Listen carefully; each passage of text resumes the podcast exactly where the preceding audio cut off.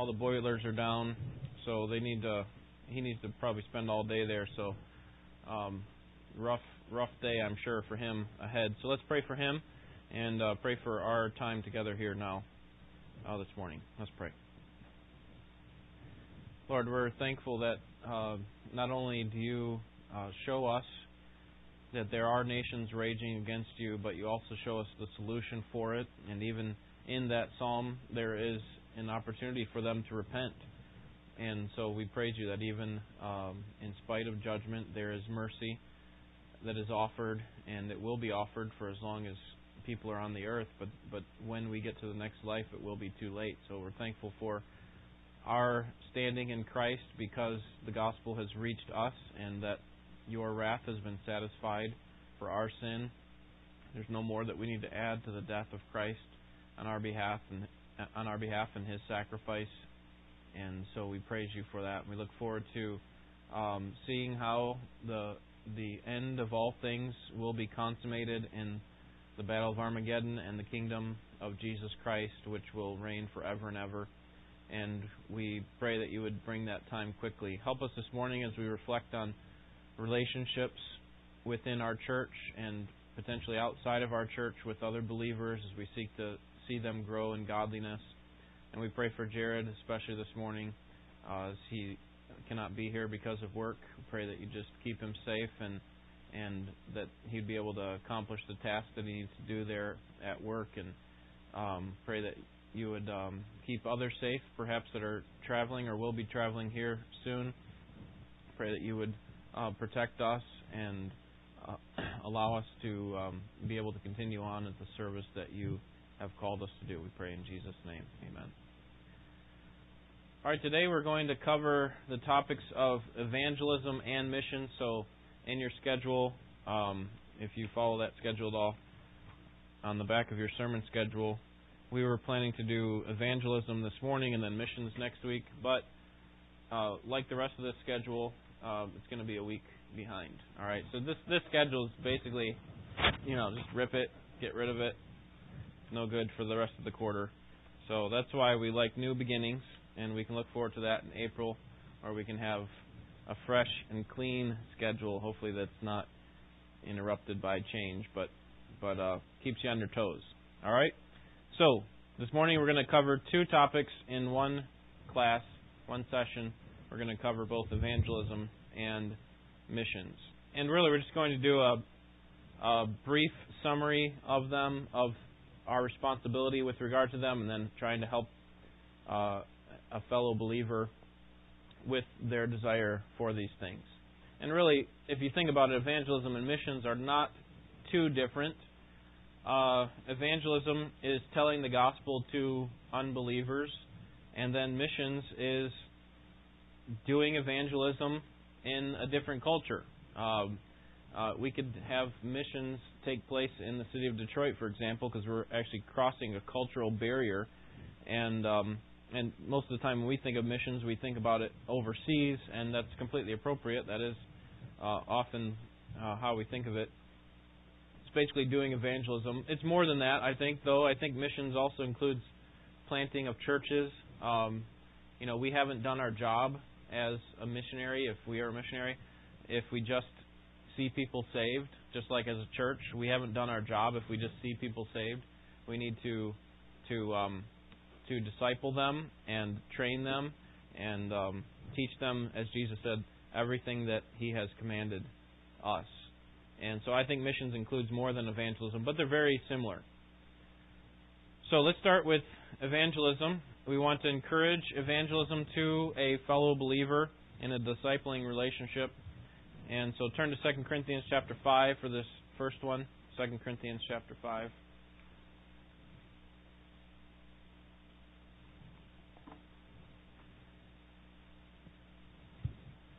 What we want to see here is that evangelism is normal for Christians. It should be normal for Christians. And so your first blank there is evangelism is compelled and commanded for Christians. Compelled and commanded. And here's one of the best and probably clearest texts of Scripture that show us that we have a responsibility to evangelism. certainly, if we go to Matthew 28, we have an implied command.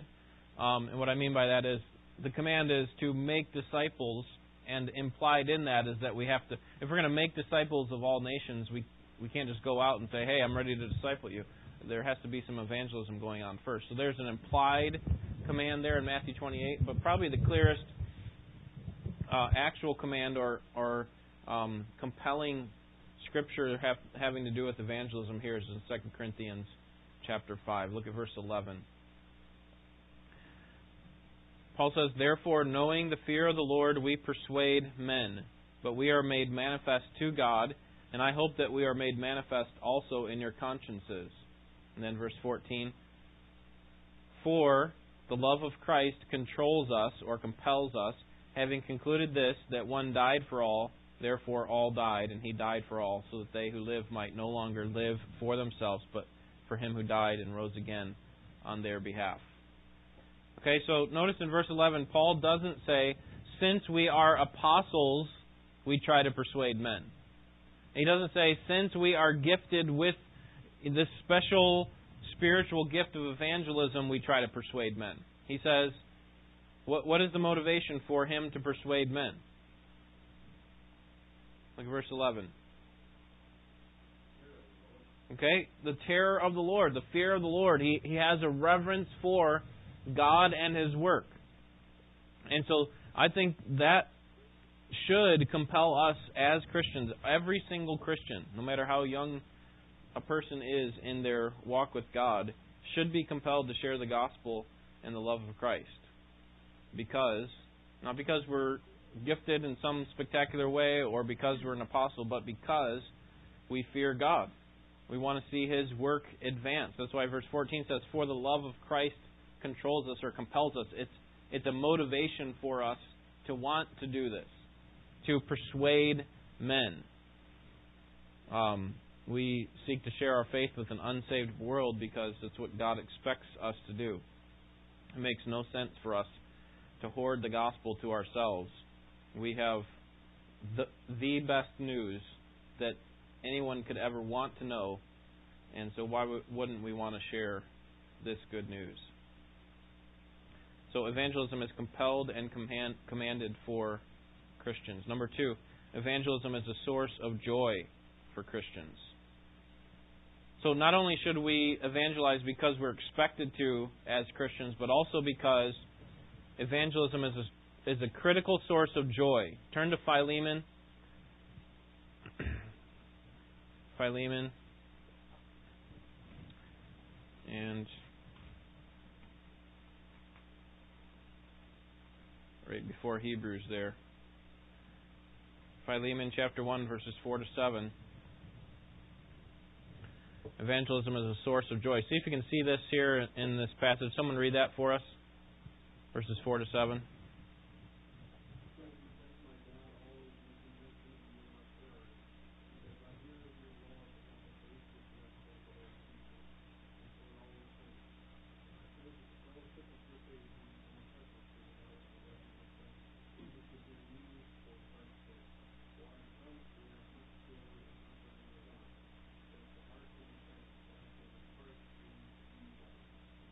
All right.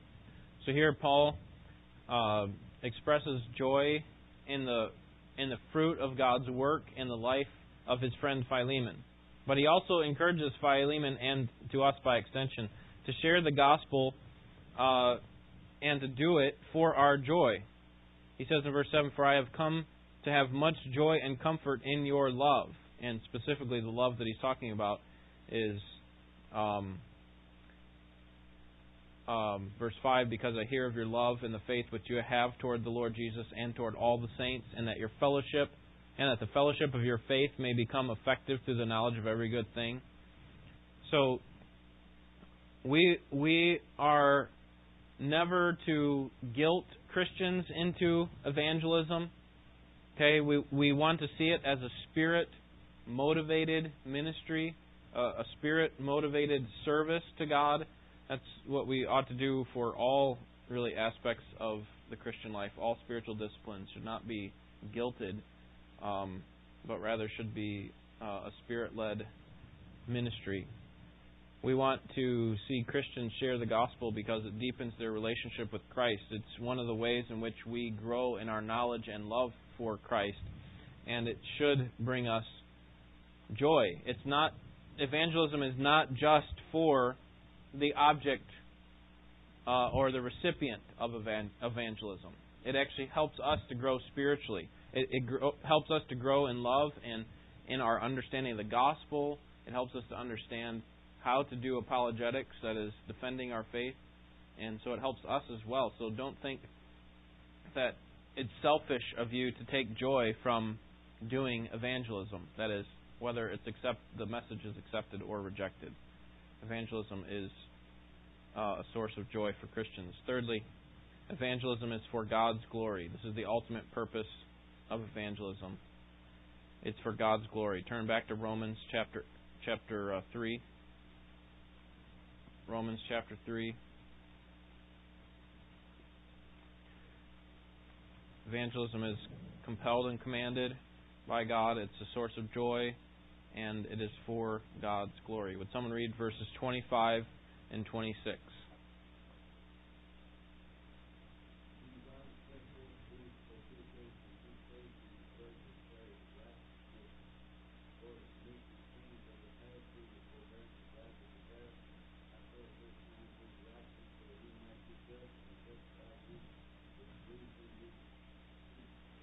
Okay? The purpose of Christ's atoning substitutionary work was first and foremost to vindicate God's name. Because God had had had in the past been forbearing toward sin and he had been in a place where his justice was effectively called into question. And at the cross, he, he brought together both his justice and his mercy. That God displayed publicly a way in which our sins could be covered. So he's not an unjust judge who sits up there and says, you know what, I know you've done all these sins, and I know that they're egregious, and I know that they're deserving of eternal condemnation, but I'm just going to ignore them. That's not our God. Instead, he says, no, they, these sins have fully been paid for in the person, the substitutionary work of Jesus Christ, and so his justice is seen. He's not being an unjust God. He's saying, yes, those sins are punished, uh, those sins are paid for in full, but he's also showing his mercy. And in that, God receives glory. So when we evangelize, we show God's mercy, God's um, God's infinite and uh, boundless mercy that, that is given to to lost souls, just like it was given to us.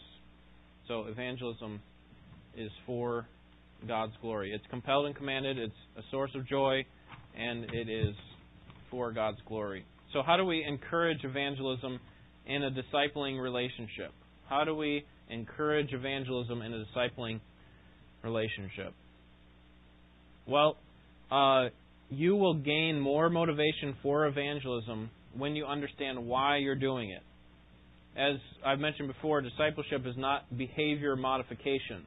That's the first blank there. Discipleship is not behavior modification. It's not uh, shaping the person. It's not forcing them to believe the way that you do in every single aspect. It's not forcing them to mimic you in every single aspect. Uh, discipleship is rather the the the transformation of the person's heart through the water of the word. Remember, we are the conduit the pipeline through which they receive God's Word, and we're trying to get God's truth into their person, into their mind, into their hearts, so that it changes them.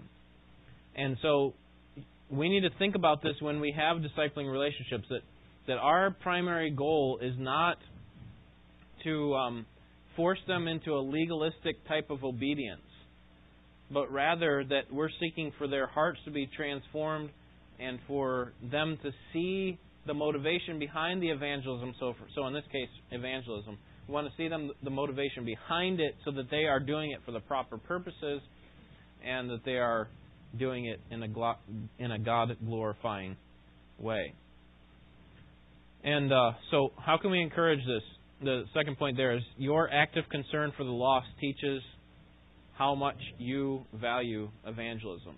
So, If you want to encourage someone else to be a good uh, a, good proclaimer of the truth of the gospel, then you need to be good at it yourself. You need to be active at it yourself. Because it's helpful when your friends see evangelism as a natural part of your life. It's not done uh, you know, with a specific program, although some programs could be helpful in that way, or it's not done just on an occasional activity. Well, I've done my duty. There's my there's my uh, evangelism for the month. But it's a normal part of your day-to-day existence. I'm thinking, strategizing throughout my day. How is it that I can come into contact with unbelievers, or when I come into contact with unbelievers, as I will today, at work, at home, at school, at, uh, in the neighborhood, whatever. Um, how can I use those opportunities to direct them toward a conversation of the gospel? How can I uh, pray better for these relationships that I have with unbelievers so that God is opening doors for me that I cannot open? So, so um, make sure that you are active. Okay, it's it's the idea of of um, practicing what you preach, so to speak. Okay, not just saying, okay, this is what you need to do. You need to be good at at uh, evangelizing, or you know, you seem to have more of the personality that would be good for evangelizing. So you need to make sure that you're doing that. I tend to have an, uh, a mindset or personality that's better for these other types of areas, and so I'm going to focus on these. But you need to be evangelizing. If evangelism is compelled and commanded, then we ought to be doing it and modeling that for the person that we're seeking to to uh, disciple. Thirdly, think strategically about reaching the lost. Take some time to think how you can strategically reach out to others. Okay, evangelism sometimes is spontaneous. You know, um, Philip walking home and seeing the man reading from Isaiah. Uh, Paul has various opportunities when he's just getting arrested and, and, and so on, where he'll have opportunities to share the gospel, or while he's sitting in prison, or something like that. Um, Jesus on the way to, um, uh, well, as he's there in Samaria at the with the woman at the well. There's just various uh, we could call spontaneous ones that are somewhat unexpected. We're we're just we just happen to be going somewhere, but it doesn't have to be that way evangelism should be strategic and in some cases planned out.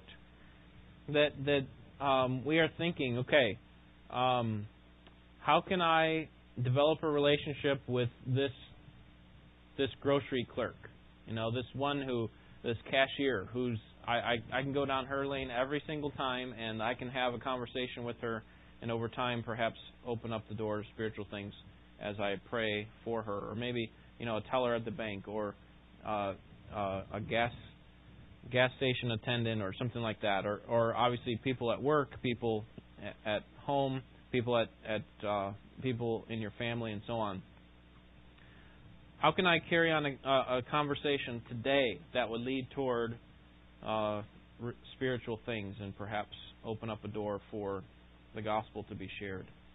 Okay, so think strategically about reaching the lost. I, I think you know, the things that we value most, we tend to strategize for. We we tend to carve out time during our day for how we're going to make that happen. We think about how we're going to to speak.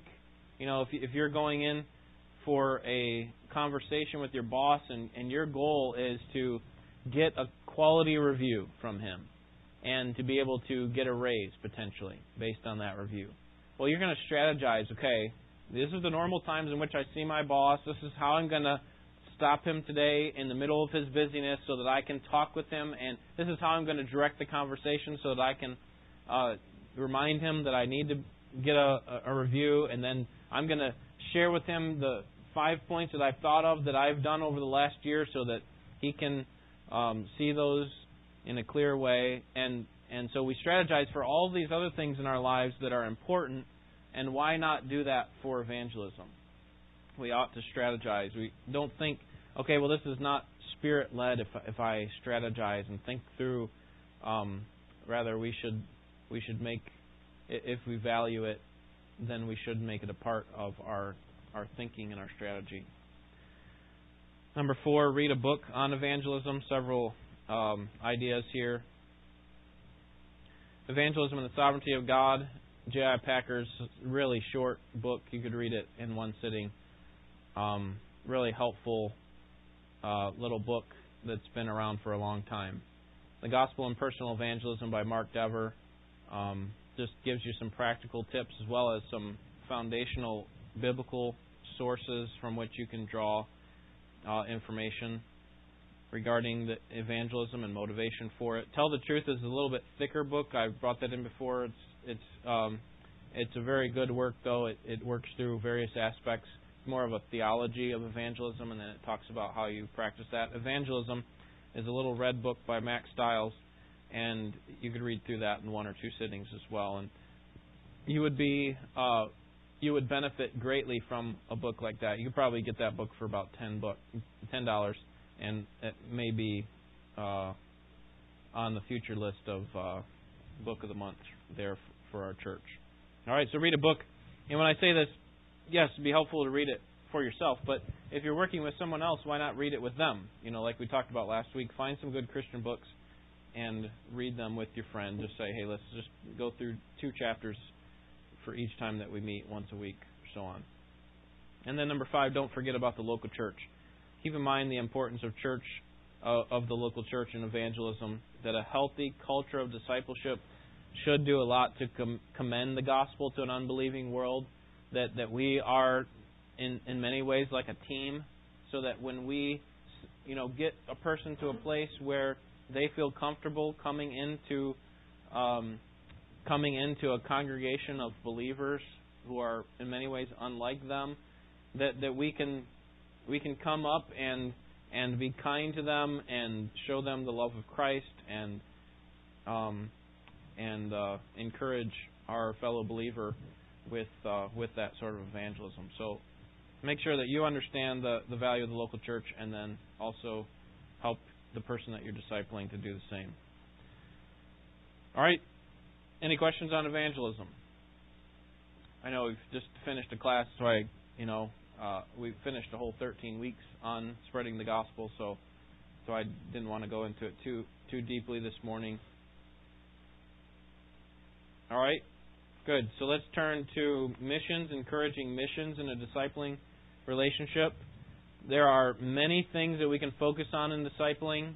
You know, uh, again, we can hit kind of the hot button issues that come up in discipling relationships especially when you're working with younger people, you know, like dating and marriage and career issues. Maybe for someone more seasoned, parenting and money management.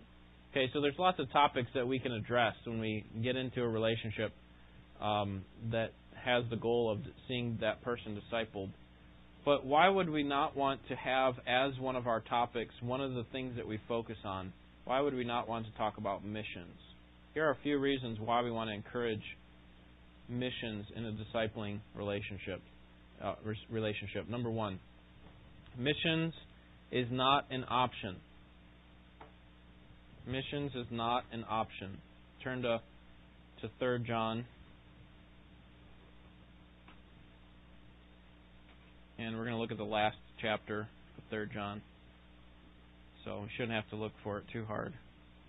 All right. Yeah. Yep. Missions is not an option. There are a great number of things in the Christian life that, that we can choose to do or not to do as a Christian.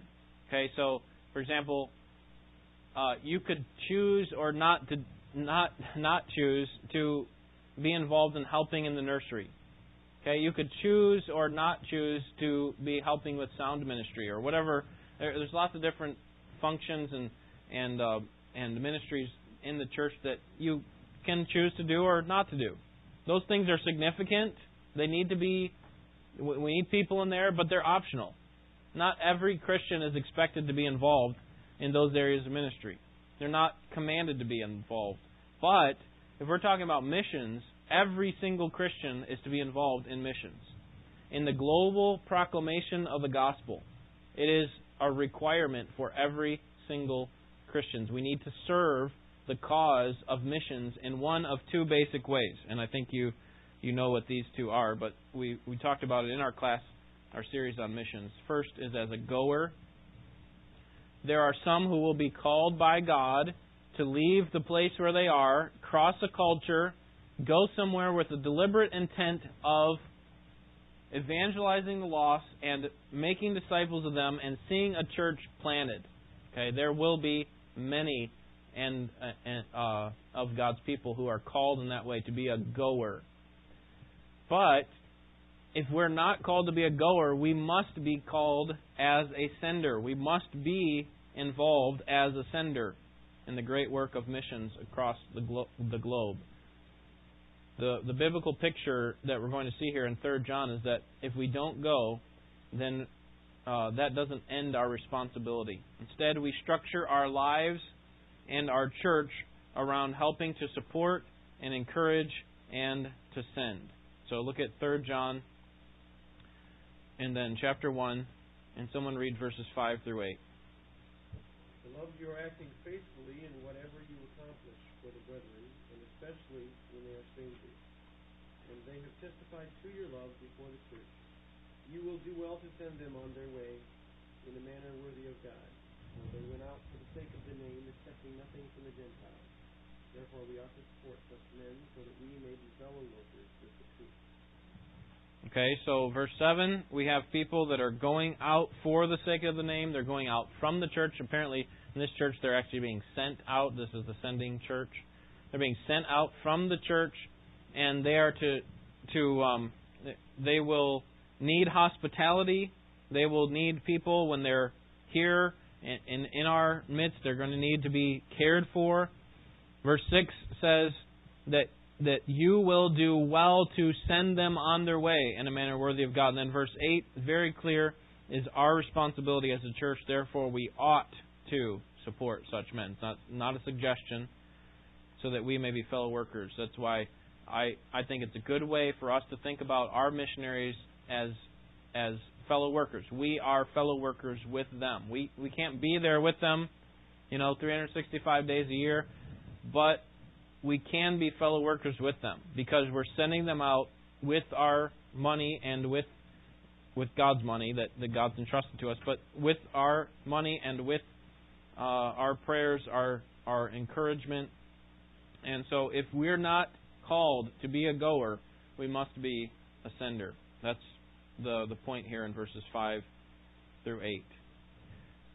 The Great Commission was given, Matthew 28 was given to the church and so the the work of missions is a work of the church. It's a work that requires the the members of the church to be involved in it. That's not just a few, not just a few who will go out and cross the culture and change their lives for the sake of the gospel, but but we who stay, we who remain must be active in the work of missions. And so that means in your discipling relationship, you should encourage a passion for missions that that um, that mimics the passion that you have, and uh, hopefully even together that you can work to grow that passion. All right. So missions is not an option. Secondly, engagement with missions facilitates spiritual growth, and then thirdly, an engagement with missions brings glory to God. We want to deliberately talk about missions in our discipling relationships because we want our friends to prosper spiritually. Look at verses 1 through 4 here in 3 John chapter 1. Someone read that, verses 1 to 4.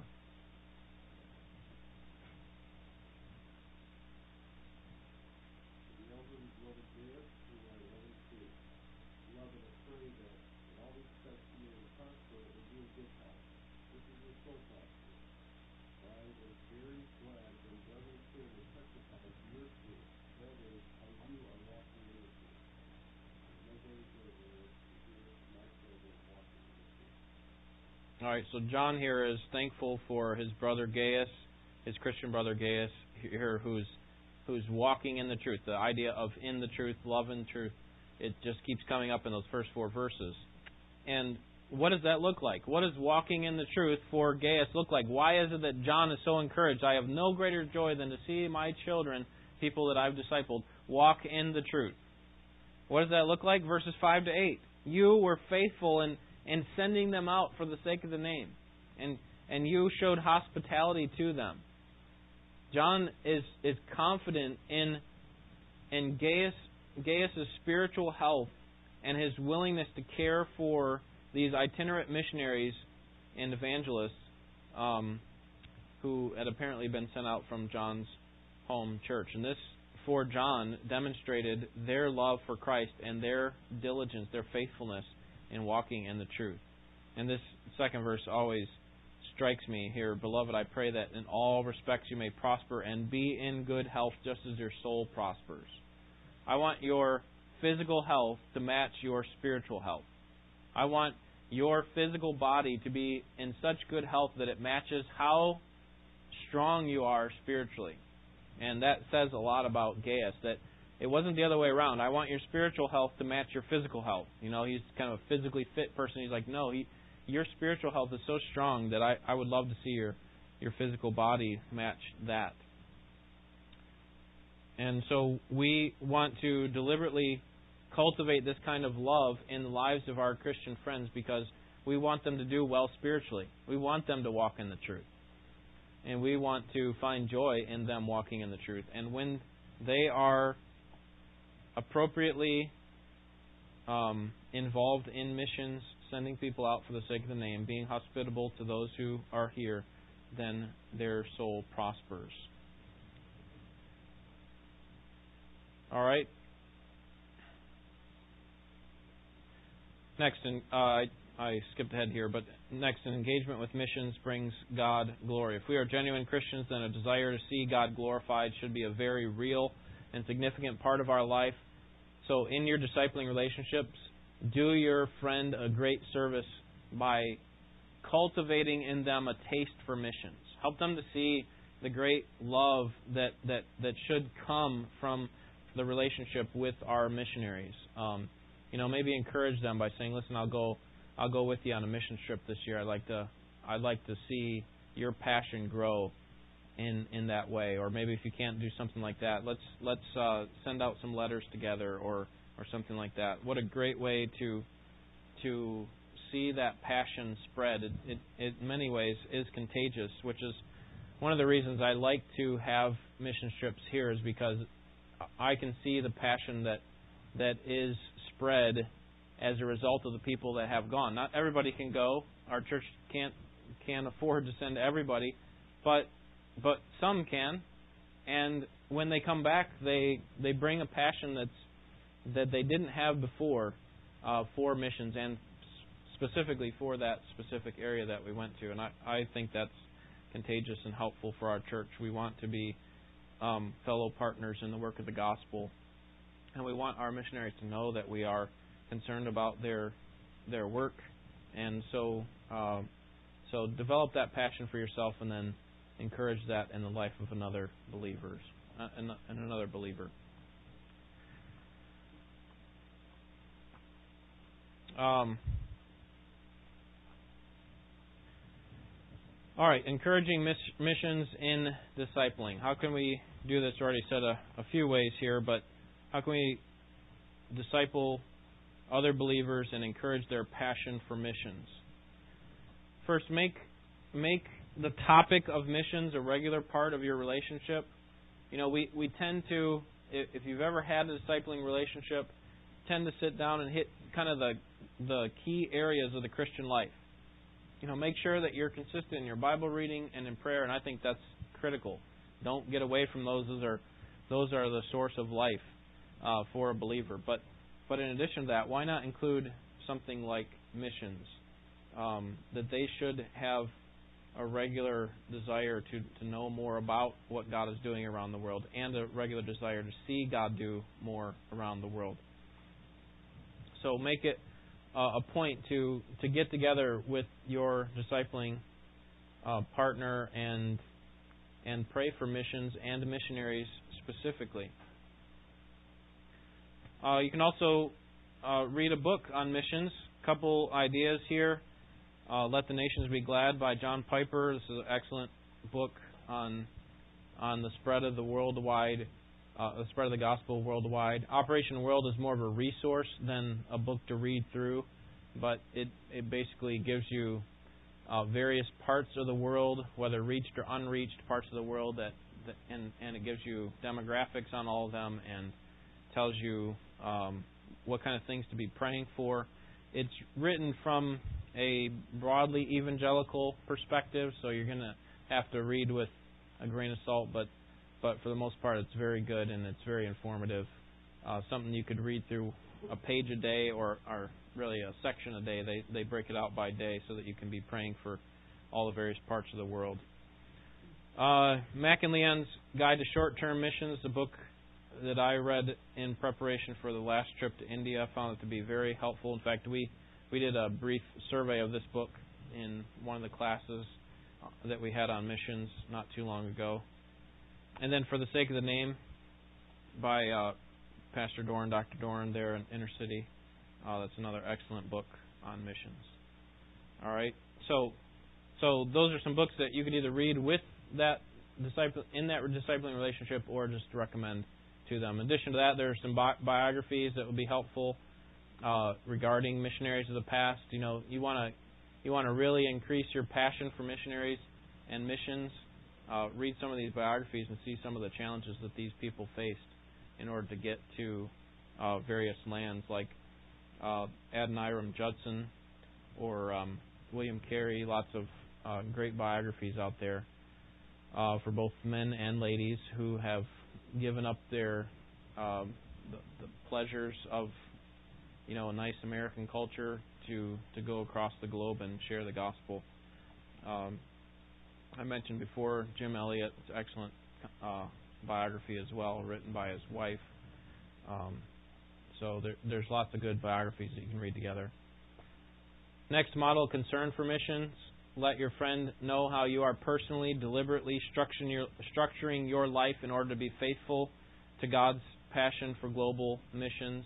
Let them know about the decisions that you made with regard to your time and your money and your vacations in order that you can advance the work of God in other parts of the world. So, you know, uh, it, it would be nice for our family to spend, you know, X amount of dollars and go to this place on vacation, but instead we've decided to to take that money and put it toward a mission trip, or we, we decided to take that money and and uh, and invest it in the work of missions. And so, just uh, help help the the person that you're discipling to see that you do have a, a genuine passion for missions. And again, this doesn't have to be uh, calculated, but but they, it should almost be obvious to them. And then talk specifically about their role in global missions. Okay, it's one thing to say, here's what I do about missions, another to say, well, what is your responsibility? Help them to see that that not every single Christian is called to be a pastor or a missionary. Okay, that that's just not how God works. That wouldn't work if everyone was in one of those two positions.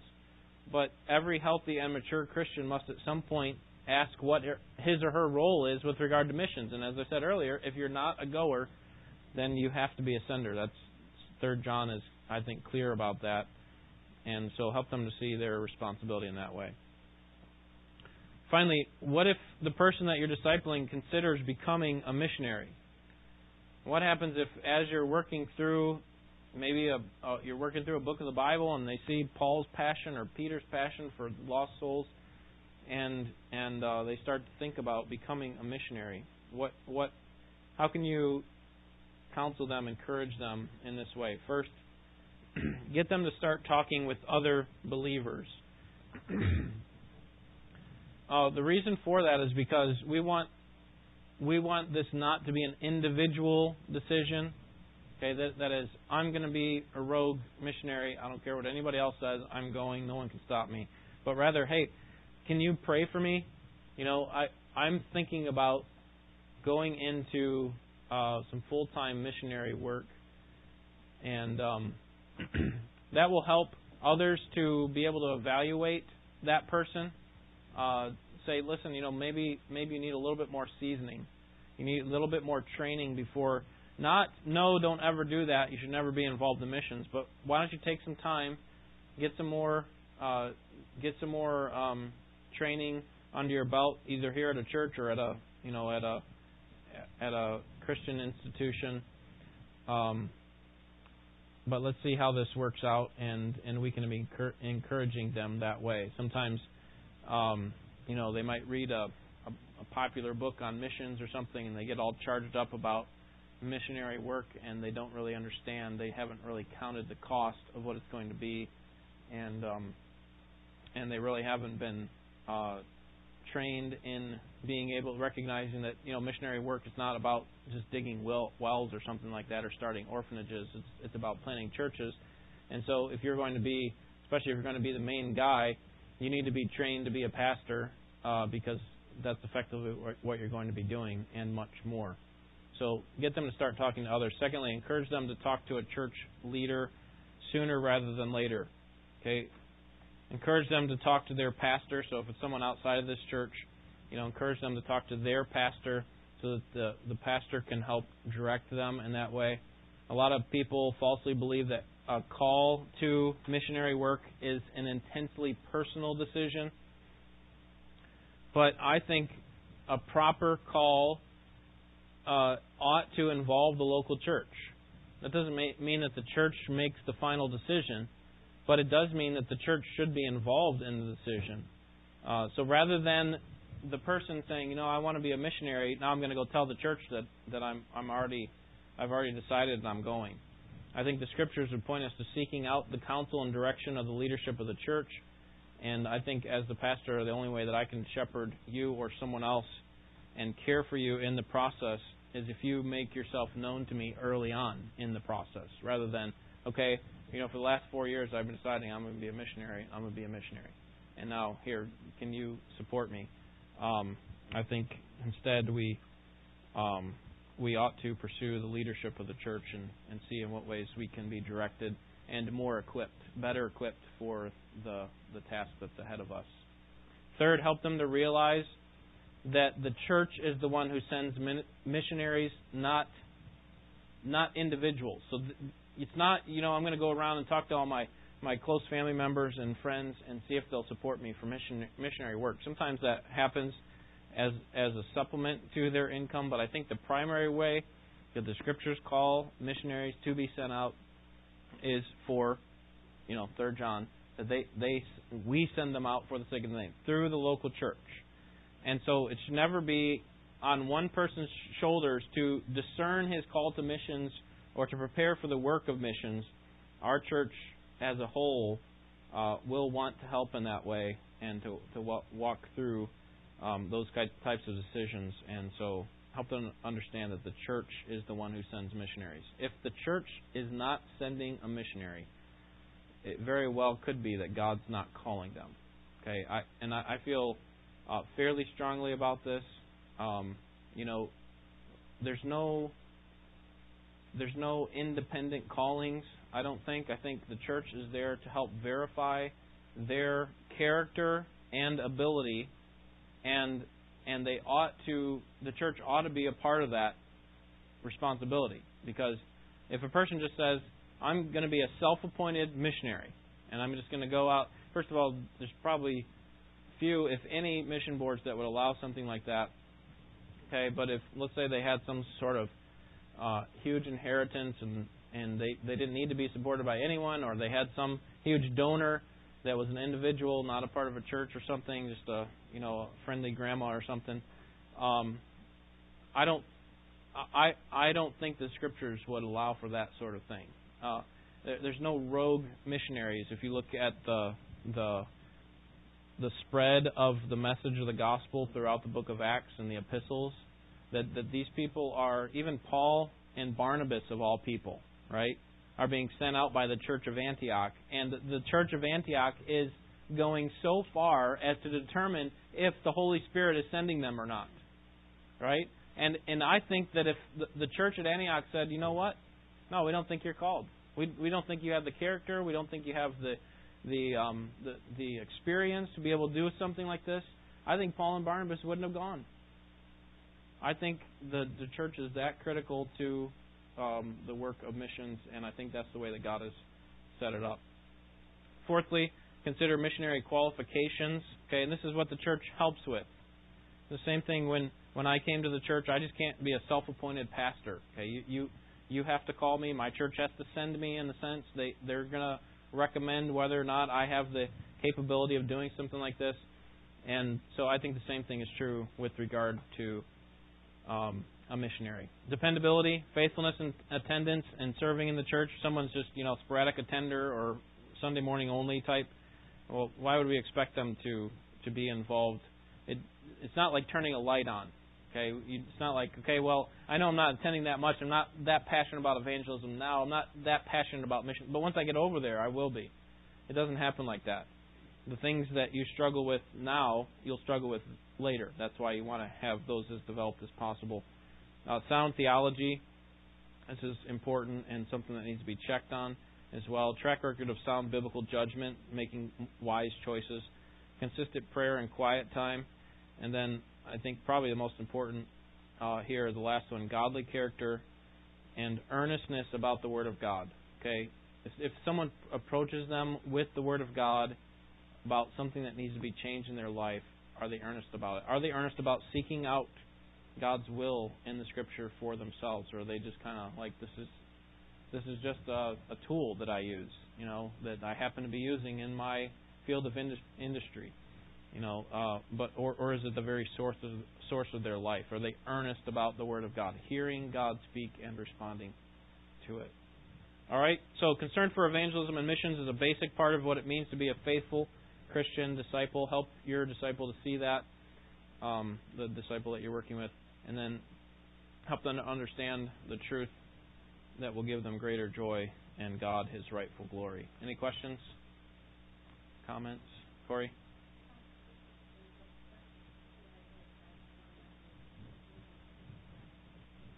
Yeah.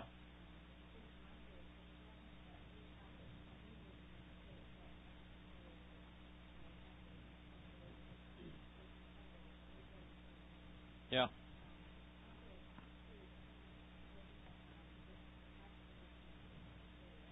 Mhm. Right. Yeah, so reading biographies any you recommend?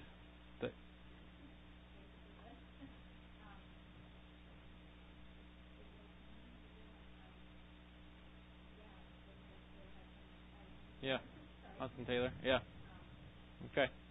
Yeah, there's there's just a wealth of great biographies, and um, again, if you need any recommendations on that, there's several people here that would be happy to point you to them. I'd be happy to, as well. Um, so last week I, I was saying, you know, when you when you search for a book to read through, a Christian book, do it by the author. It's a little bit more difficult when it comes to biographies because there's not very many. There there are a few common authors, except for maybe Iain Murray. He writes tons of great biographies, but they're a little bit thicker. But uh, a lot of times you'll even have autobiographies, and so you're going to have different authors. So if you need a list of biographies, just let me know, or, or I'm sure Corey has some as well, or many other people read biographies as well. So, all right, let's pray together, and we'll be dismissed. Lord, thank you for uh, the gospel, and thank you for how you're using it to to spread your fame. Um, we look forward to the day when the entire earth is full of your glory and that there's no pocket of resistance uh, anywhere because all are praising you and the Lamb who is slain. We pray in Jesus' name. Amen.